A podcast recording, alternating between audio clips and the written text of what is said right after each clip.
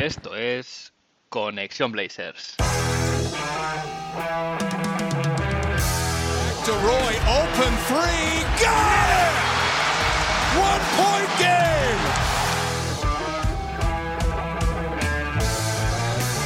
Lillard, long range three, and it's good!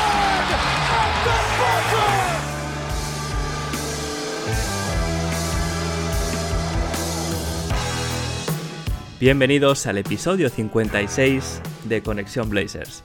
Soy Héctor Álvarez y para empezar la semana bien, toca mirar a Oregón para traerte una dosis de todo lo que necesitas saber del equipo y en menos una hora, un rato que se te hará corto. Otra semana frenética en Rip City, la maquinaria de la NBA no para. Ya estamos en las finales, con dos equipos jugándose el anillo, pero con los otros 28 a toda velocidad otras cosas, como es el caso de nuestros Portland Trail Blazers.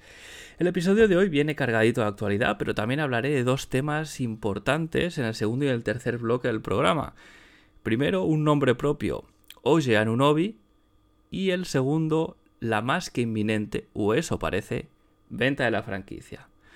En cualquier caso, empezamos viendo qué ha pasado en Rip City esta semana.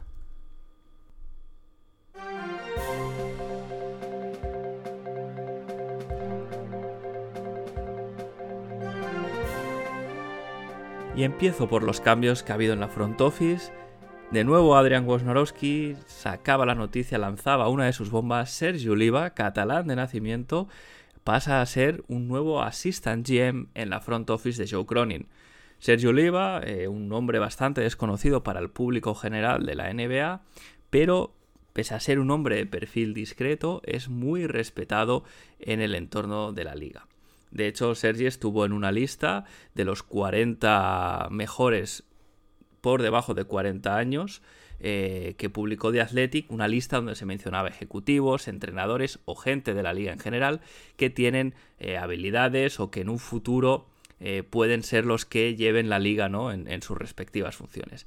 Sergi llegó a la NBA en 2014, a la organización de los Philadelphia 76ers, donde llegó a ser incluso vice president de estrategia, y en 2020 cambió de aires y se fue a los Utah Jazz, donde tuvo un rol en el cuerpo técnico no era un entrenador asistente al uso, sino que hacía un poco eh, como de enlace entre lo que sucedía en la pista y todo el tema eh, tan en boga en la NBA de las analytics y es que parece ser que esta es su habilidad principal o su gran habilidad y es un poco ser punto de encuentro entre lo que sería lo que dicen los datos y la analítica y lo que se ve en la pista o el eye test que se dice, ¿no? Un poco hacer de puente entre ambas cosas.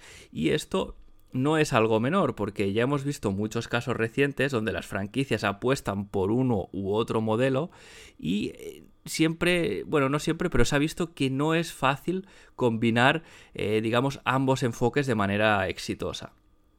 Por, poner ejemplos, Daryl Morey, eh, primero en los Houston Rockets, también ahora en, los Philadelphia 76ers, se ha, ha, destacado siempre como un hombre de estadísticas y analytics a tope, Em, y por ejemplo, si, vamos a, un caso de problemático que hubo, como fue eh, el caso de los Mavs, eh, los Dallas Mavericks, hubo problemas en la front office, diferentes visiones entre lo que eran las analytics, ¿no? Con Jarobolos Bulgaris a la cabeza, este apostador profesional, ¿no? Que hacía las veces de, asesor, eh, un papel un poco oscuro en, lo que era la front office de la franquicia, y chocaba con la el old school, ¿no? La vieja escuela, o el eye test, lo que se ve en la pista, este conocimiento baloncestístico que, pues, eh, digamos, eh, dirigían Donny Nelson y otros. Entonces, esta es una contratación muy interesante, eh, precisamente por esto, ¿no? Para intentar unir estas dos, estos dos enfoques de cómo gestionar el baloncesto y deja, por ahora,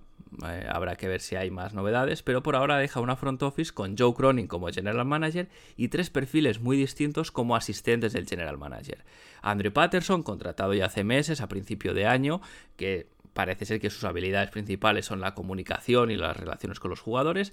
Mike Smith, contratado recientemente, experto en scouting eh, doméstico y también internacional, y ahora Sergio Oliva. Son apuestas valientes, pero que muestran una dirección clara. Por un lado, modernización de lo que es eh, la franquicia y la front office en sí, eh, adaptar eh, los puestos directivos a la NBA de, que se mueve a día de hoy, em, donde es importante las relaciones con los jugadores, con los agentes, con los entornos, con los datos. Eh, y eso, tres perfiles muy distintos que enriquecen esta front office, que además ahora parece más plural. Eh, recordad un poco para poner en contexto que Neil Olshey también tenía tres asistentes, tres assistant GMs, Joe Cronin era uno de ellos, sin ir más lejos, pero eran tres personas de bajo perfil y sobre todo daba la sensación que mandaba Neil con puño de hierro y que las cosas se hacían a su manera. Eh, parece ser que Joe Cronin tiene otro enfoque, otro approach y prefiere tener voces distintas que aporten cosas distintas. Y otro tema que hay que comentar es el tema de los, los workouts pre-draft.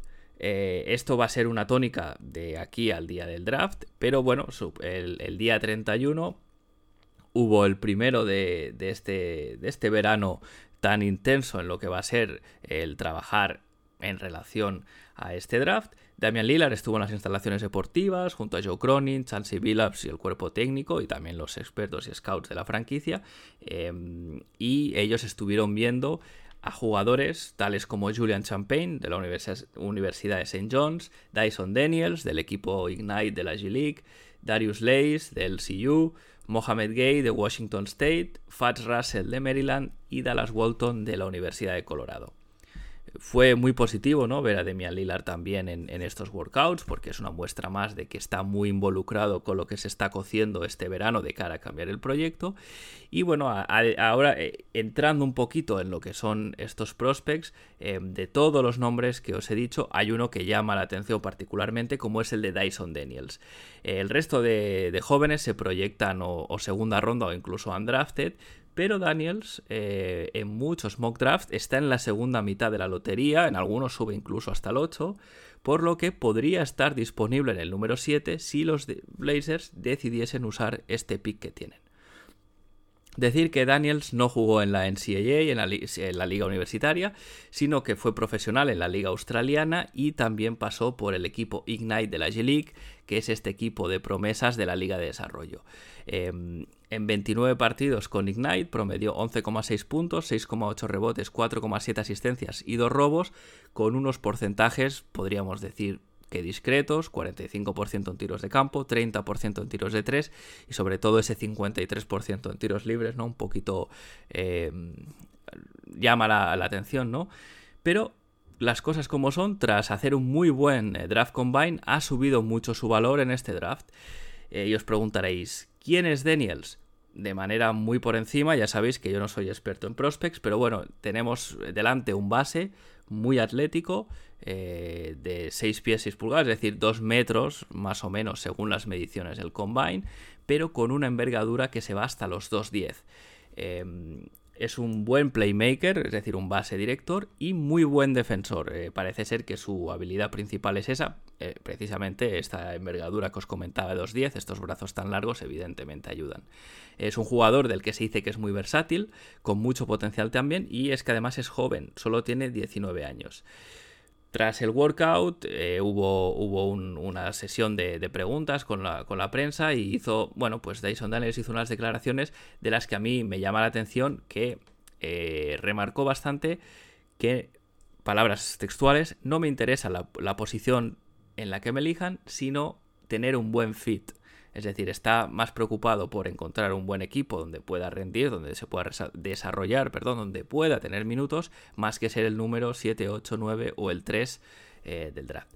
Y precisamente este fit es lo que puede tirar un poquito para atrás a Daniels, porque pese a ser un base grande, hay mejores hay mejores prospects en términos de encaje para lo que necesita este equipo, que reforzar las posiciones de alero en el 3 y en el 4. Seguramente eh, habrá más, más workouts antes, antes del draft. De hecho, eh, ahora comentaremos también el de Benedict Mathurin. Eh, pero también os quería dejar una curiosidad y es que Joe Cronin estuvo presente en, un workout de la CAA con Jaden Ivy. Jaden Ivy, otro jugador que no es un buen fit por posición, es un base escolta bastante explosivo al que se proyecta estar en el top 4. No parece que pueda, por, ese motivo, precisamente caer al 7, pero parece que Joe Cronin está recopilando información, Intel, ¿no? que dicen por Estados Unidos, eh, de cara a tener buena, buena información, ¿no? buen, buen feel de qué hacer en el draft y, bueno, pues un poquito qué se cuece. Y como os decía, ayer mismo Benedict Mathurin, otro jugador que está llamado a ser eh, estar entre el top 5 y el top 12 más o menos de, esta lotería del draft. Eh, hizo un workout privado con los Portland Trail Blazers. Parece que es un chico que destapa bastante curiosidad en el seno de la franquicia. Y pese a ser de nuevo un jugador que no tiene demasiado buen fit, porque estamos hablando de un 2 que tal vez podría desplazarse al 3 porque es, un, es grande y es atlético, pero no es su posición natural. Eh, mide 1,98. Eh, no, no, estaríamos hablando de, un, de, un, jugador tan grande como Dyson Daniels, pero bueno, parece ser que, es un nombre de los que se dice que puede tener una contribución rápida en la liga, bastante potencial, así que habrá que ver, ¿no? En cualquier caso, este ha sido un workout privado donde solo estuvo él y veremos qué notas han podido tomar los ojeadores y el cuerpo técnico de los Portland Trail Blazers.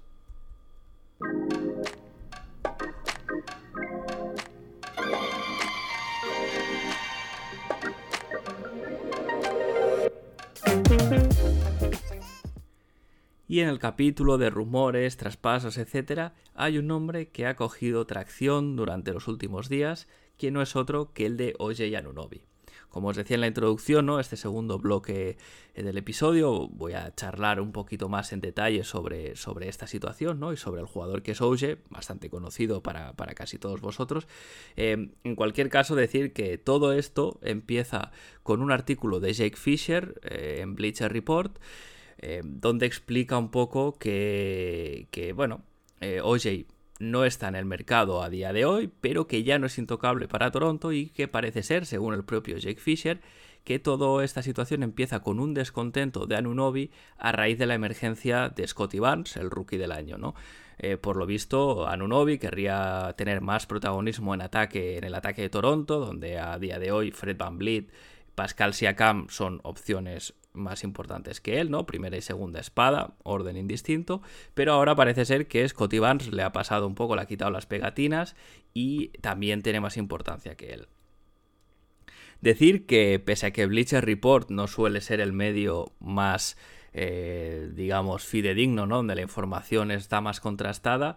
Jake Fisher, por contra, sí que es un, periodista que se puede considerar como una fuente de fiar. No, no hace, no escribe estos artículos eh, sin firmar para tener clics o, simplemente inventándose cosas, sino que es un periodista reputado y, que si él escribe eso es que algo hay, ¿no? Tiene fuentes que se lo corroboran. Así que bueno, eh, hay que darle una cierta credibilidad a la situación, al rumor, pero en cualquier caso, eh, importante porque en el mismo artículo menciona que OJ se le, mm, relaciona con dos equipos, que son los Portland Trail Blazers, uno de ellos, y los Utah Jazz, el otro. Es decir, eh, importante no solo que este nombre esté en el mercado o que parezca que pueda estar en el mercado, sino que además está ligado a nuestros Trail Blazers. Decir también que hay un tema a considerar y es que la agencia de representación de Ocean no es otra que Clutch Sports, la misma que la de Jeremy Grant, de Yusuf Nurkic o Chansey Billups.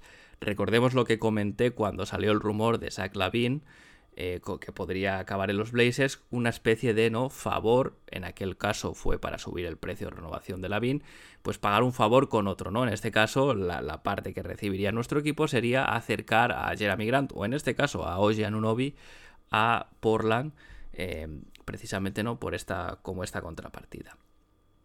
Pero bueno, no solo por un tema de, rumores periodísticos, sino por qué puede ser Anunobi interesante para Portland. Al final es un jugador que da el perfil de, lo que necesita el equipo, ¿no? Recordemos, este equipo está, mejora, está buscando mejorar sus posiciones de 3 y 4, buscando jugadores que sean de un corte defensivo, jugadores que puedan tirar bien de 3 y, que, y que tengan digamos, eh, esas ganas ¿no? de, ganar en un, mercado como es el de Portland. Em, también hay que decir otra cosa importante, y es que hay un, ABC en el manual del General Manager que si tradeas a un jugador no lo haces en la misma conferencia, ¿no? Masai Ujiri, el general manager de Toronto, es un tipo muy listo, de los mejores ejecutivos de la liga, y evidentemente si tienen que sonar equipos, pues van a ser en la conferencia oeste, como son en este caso Portland y Utah, porque nunca se refuerza un rival directo. Esta es algo bastante, bastante habitual y que hacen los buenos GMs. Esto es algo que no hizo Joe Cronin, por ejemplo, en los traspasos del deadline, donde reforzó a rivales como los Clippers o como los Pelicans, que el año que viene a lo mejor nos tiramos de los pelos cuando nos enfrentemos a ellos en busca de un lugar en el playoff, ¿no? En cualquier caso, eh, Oja es un gran fit en este equipo, eh, es joven además, tiene 24 años y tiene un buen contrato, más o menos a razón de 18 millones por tres temporadas más, eh, siendo la última de estas tres opción de jugador. En ese momento habría que ver cuál es su valor de mercado para que decidiese tomarla o no. Cualquier caso, te asegura dos años sí o sí con control de contrato de Ojanunobi, que no es moco de pavo. Como punto negativo, decir que tal vez una de las cosas que se pueden poner encima de la mesa respecto de OJ es su salud. En las dos últimas temporadas ha jugado 43 y 48 partidos respectivamente. También hay que decir que el COVID es responsable de algunas de estas bajas. Eh, pero sí que es verdad que nunca ha jugado más de 74 partidos en un año en su temporada rookie, que fue la 17-18. Jugó estos 74 partidos que os decía y en las siguientes ha jugado 67, 69, 43 y 48. Es un tema a tener en cuenta, pese que a OJ no es no es conocido en la liga como un jugador de estos propensos a lesionarse, pero sí que se pierde partidos, ¿no? Comentar también que sufrió una rotura de los ligamentos cruzados eh, cuando estaba en la universidad, pero sí que es verdad que no ha vuelto a tener problemas relevantes en la rodilla, con lo cual se entiende que siendo tan joven la lesión recuperó bien. Pero bueno, vamos a ir al tema puramente deportivo. Y os voy a intentar explicar un poquito por qué a mí me parece que Oji Anunobi es un buen fit. Y la, respuesta a esta pregunta, eh, versión corta, es porque aporta muchas de las cosas que este equipo necesita. Oji Anunobi es un perfil de 3D, ¿eh? defensa y tiro de 3, pero es mucho más que eso. Eh, tiene habilidad para crearse su propio tiro un poco, no es un especialista en eso, pero lo puede hacer. Eh, Oji Anunobi funciona mejor como spot-up shooter, es decir, como tirador que recibe abierto y es que si vamos a sus estadísticas, a nivel de tiro de 3, promedia un 37% en triples en su carrera. Está, está bien, un poquito por encima de la media de la liga.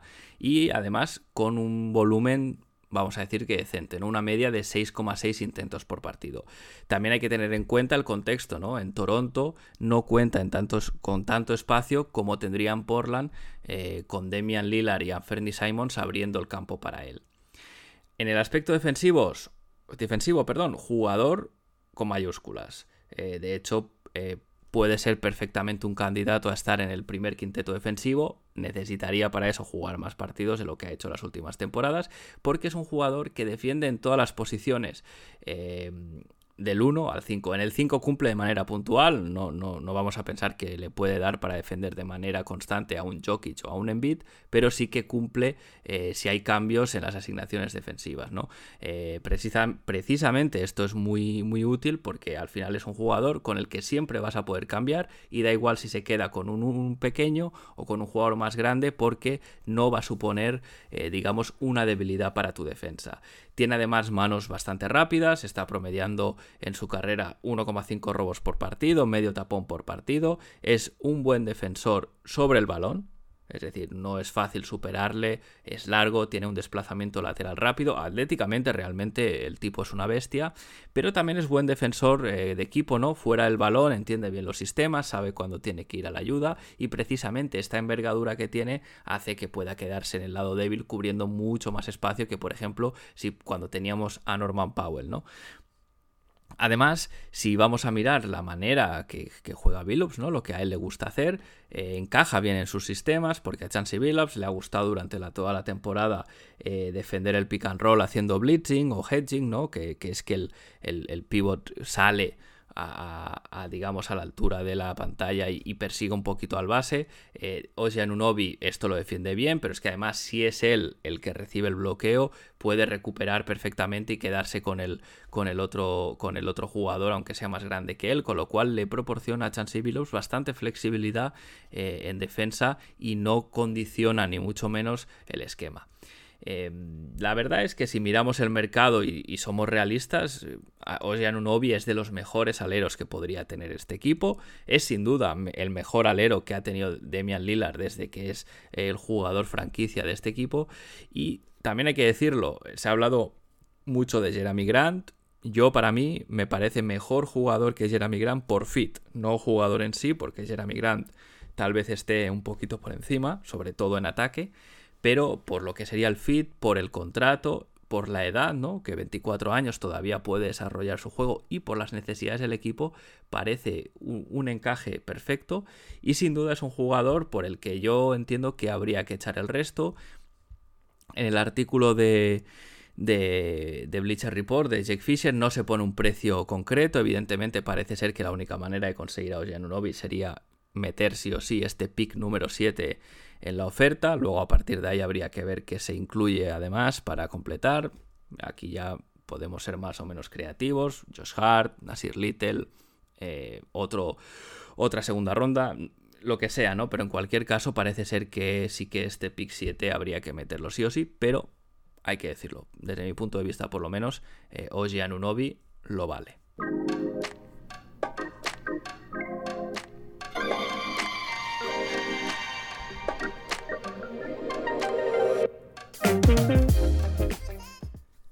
Y vamos ahora con el tema de la semana, sin duda, eh, que no es otro que eh, la posible venta de este equipo. Y es que Adrian Wojnarowski soltaba la bomba el jueves. Phil Knight, fundador de la marca deportiva Nike, y Alan Smolinski, Alan Smolinski, perdón, uno de los propietarios de los eh, Dodgers, Los Angeles Dodgers de la NBL, ¿no? la Liga de Béisbol Americana, han hecho una oferta formal de 2 billones americanos, 2 mil millones de dólares para comprar los Portland Trail Blazers. Para poner un poquito de contexto, recientemente los Minnesota Timberwolves fueron vendidos por 1.600 millones de dólares y la revista Forbes valoraba a final de 2021 a los Blazers con un, digamos, valor de 2.050 millones de dólares. Al final, esto lo que nos ayuda a, poner un poco en perspectiva esta oferta de, Phil Knight y, y Alan Smolinski, que es un poquito el valor de mercado que se supone que tienen los Blazers. Eso sí, la oferta ha sido rechazada en un comunicado en el que, el que además la franquicia dice que los Portland Trail Blazers no están en venta. Pero bueno, esto sabemos, según John Canzano, en el artículo que comenté la semana pasada, que esto no es así, ya que en la voluntad, en el testamento de Paul Allen, eh, se especificaba que todos sus activos debían venderse evidentemente no especificaba cuándo ni cómo, pero sí que deberían venderse. Eh, también decía el propio John Canzano que Jody Allen y Vulcan en general tasaban a la franquicia en 3 mil millones de dólares, 3 billones de dólares americanos, por lo que rechazando la primera oferta lo que están haciendo es subir el precio. Todo indica que han empezado a negociar eh, un poquito ya entre bambalinas. Pero bueno, vamos a conocer un poquito mejor quiénes son estas dos personas, o, a la, que están a la cabeza por lo menos, de, este grupo que quiere comprar los Portland Trail Blazers. El primero, Phil Knight, 84 años y además conocido como Uncle Phil, tío Phil, es el fundador de Nike y está muy ligado al estado de Oregón. Hay que recordar que los headquarters de, de esta marca deportiva de Nike están en Beaverton, que es una ciudad al ladito, al ladito de Portland. Además, Phil es una de las personas más ricas del mundo, estamos hablando que está entre los 30 más ricos, es benefactor de la de Universidad de Oregón, perdón, y bueno, al final tiene, tiene no solo sus negocios, ¿no? pero sino en general eh, pasa bastante tiempo de su vida en el Estado.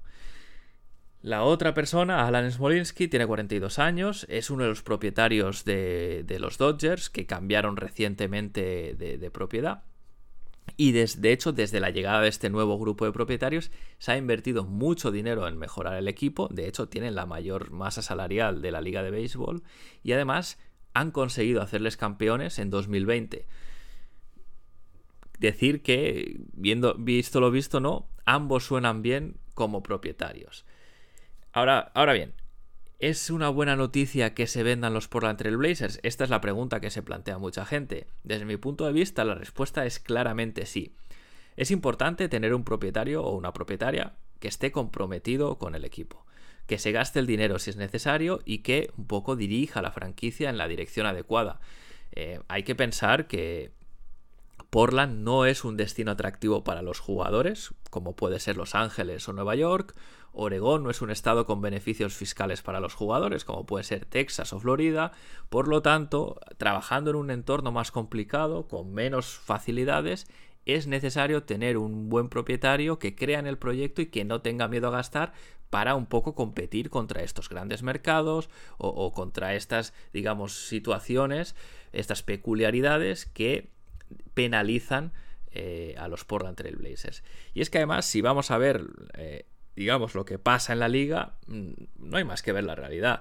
En la última década, todos los equipos que han sido finalistas, excepto uno, eh, han, han, sido equipos que pagaban el impuesto de lujo. El único equipo que ha llegado a una final en la última década sin pagar impuesto de lujo fueron los Golden State Warriors en 2015, pero era una situación un poco atípica porque el contrato de Steph Curry no, no era un contrato que, digamos, eh, fuese representativo de su rendimiento ni estatus en la liga porque había sido firmado unos años antes eh, a la baja por problemas de lesiones, etc. Es decir, una casuística muy particular.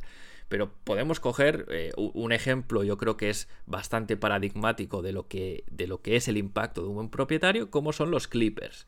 Los Ángeles Clippers hasta hace un tiempo era una franquicia ruinosa, eran casi de chiste, ¿no? Es decir, eh, todos los chistes de la liga siempre tenían a los Clippers en, eh, en boca, pues porque eran el eterno perdedor, porque nunca conseguían tener ningún tipo de éxito deportivo tras la compra de Steve Ballmer, un propietario que, habiendo sido eh, cofundador de Microsoft, una de las personas más ricas del mundo, el propietario más rico de la NBA, de hecho, eh, una persona que no tiene ningún tipo de miedo a gastar porque cree en este proyecto y lo disfruta, desde ese momento han dado un vuelco a esta historia de franquicia perdedora, el Pupas, un poquito de la NBA, y ahora son contenders, incluso con la mala suerte de lesiones que han tenido, etc.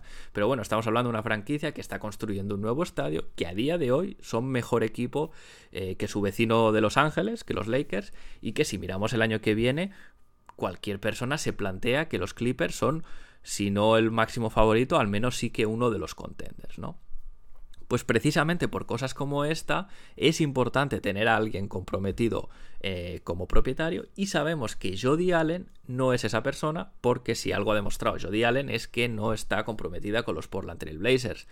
Su falta de interés llevó a un vacío de poder que ocupó Neil O'Shea. Eso no fue bueno para la franquicia. Y bueno, recientemente, pues eh, todo el marrón que hubo, despedida, o sea, despido, etcétera, etcétera. Todo esto parte como causa raíz un poco de, esta, de este dejar hacer y este desinterés de Jody Allen.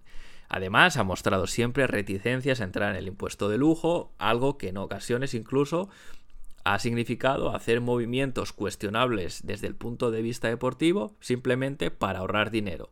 Algo que, evidentemente, equipos como los Portland Trail Blazers no se pueden permitir. Eh, y hay más ejemplos. Portland sigue siendo casi la única franquicia de la NBA, me parece que es una de las dos, que no tiene equipo en la G-League, ¿no? El equipo en la G-League se tenía hace tiempo, se entendía que era un gasto eh, innecesario o que no daba el rendimiento que esperaban, y, y desde entonces Portland está sin equipo de G-League cuando otros proyectos deportivos como por ejemplo los Toronto Raptors, eh, han sido capaces de crear un programa de desarrollo gracias a sus 905 Raptors, su equipo de G-League, que les ha proporcionado grandes jugadores em, en elecciones relativamente bajas del draft. Y es que por mucho que Jody se pase de vez en cuando por el Moda Center con su chaqueta de los Portland Trail Blazers, la realidad es que tanto el baloncesto como la franquicia le importan más bien poco. De hecho, el propio Cansano en su artículo escribía que Jody Allen querría mantener una parte de la propiedad de los Seattle Seahawks de la NFL, otro de los equipos que eran propiedad de Paul Allen y que ella ha heredado, pero no decía nada acerca de nuestros Trailblazers, ¿no? Un poquito, como se suele decir, blanco y en botella. La contrapartida a esta venta, y es una de las cosas que tira más para atrás a, un sector más o menos importante de los aficionados, es el, riesgo de traslado. Adam Silver se ha pronunciado, eh, ha dicho que su entendimiento es que el equipo se debe vender, no especifica, no especifica cuándo, y ha añadido también algo interesante, que cito literal, Portland ha sido una magnífica comunidad para la NBA, mi preferencia sería que el equipo se mantuviese en Portland. Bueno, son palabras que hay que, hay que leer un poquito entre líneas, em, porque aunque el mensaje parece positivo, hay que decir que Silver no es tajante al respecto, ¿no? no él no dice que 100% el equipo se va a mantener en la ciudad, es algo que eso es difícil de controlar, pero tenemos que también dar un paso atrás, mirar todo el contexto, mirar la foto global, y es que tanto el hecho de que la NBA parece que planea esta expansión, por un lado, y el reciente recuerdo del trauma que fue la desaparición de los Sonics en su movimiento de Seattle a Oklahoma por el otro, podrían invitar a ser optimistas de cara a pensar que un, traslado de franquicia no es ni lo que quieren el resto de propietarios ni lo que desearía el propio Adam Silver, ¿no? Lo cual debería dar una cierta tranquilidad de que pese a que no se puede decir que no está encima de la mesa, no yo entiendo que no es ni mucho menos la opción más ni viable ni probable. Además, si Phil Knight acabase siendo el propietario, porque no nos engañemos, Phil Knight ha hecho una oferta que se ha hecho pública, los 2 mil millones de dólares, pero evidentemente si hay más, bueno, pues más personas, más grupos que estén con el, con el objetivo o estén persiguiendo pues comprar una franquicia de la NBA, evidentemente este movimiento los va a poner en liza, con lo cual eh, tenemos una oferta, sí, pero no tenemos ninguna garantía que vaya a ser la única ni la mejor. Pero bueno, en cualquier caso, si Phil Knight acabase siendo el, nuevo propietario, esta posibilidad de traslado ya se puede decir que casi desaparecería del todo, ya que sus raíces y también las de sus negocios, importante, es decir, también tiene dinero ahí, están en el estado de Oregón, por lo tanto, eh, se garantizaría casi seguramente la, continuidad de Portland, eh, de los Blazers, perdón, en la ciudad de Portland. En conclusión, un poquito, ¿no? Para resumir, una venta de la franquicia sería una buena noticia, pero una venta con Phil Knight como nuevo propietario ya sería directamente una excelente noticia.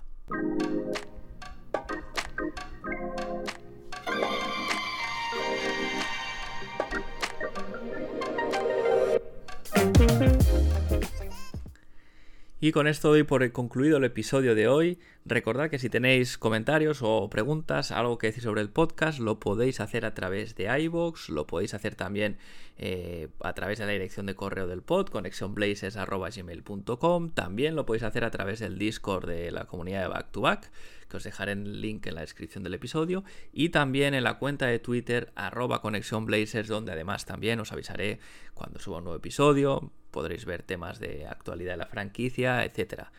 Gracias una semana más por escuchar Conexión Blazers.